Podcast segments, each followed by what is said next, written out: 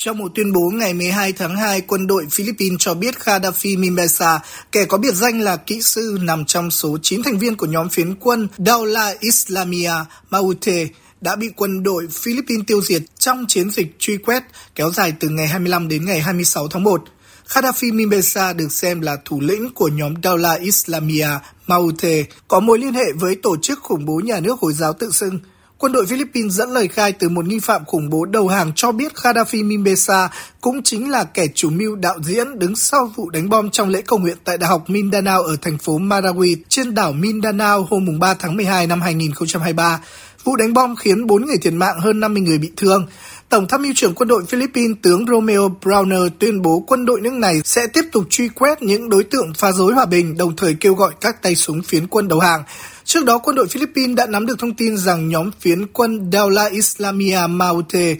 đang củng cố lực lượng lên kế hoạch làm gián đoạn các hoạt động kinh tế ở miền trung đảo Mindanao. ASEAN năm ngoái đã ra thông cáo lên án mạnh mẽ vụ đánh bom ở Marawi là vụ tấn công khủng bố tàn bạo khẳng định hoàn toàn ủng hộ những nỗ lực của chính phủ Philippines trong cuộc chiến chống chủ nghĩa khủng bố.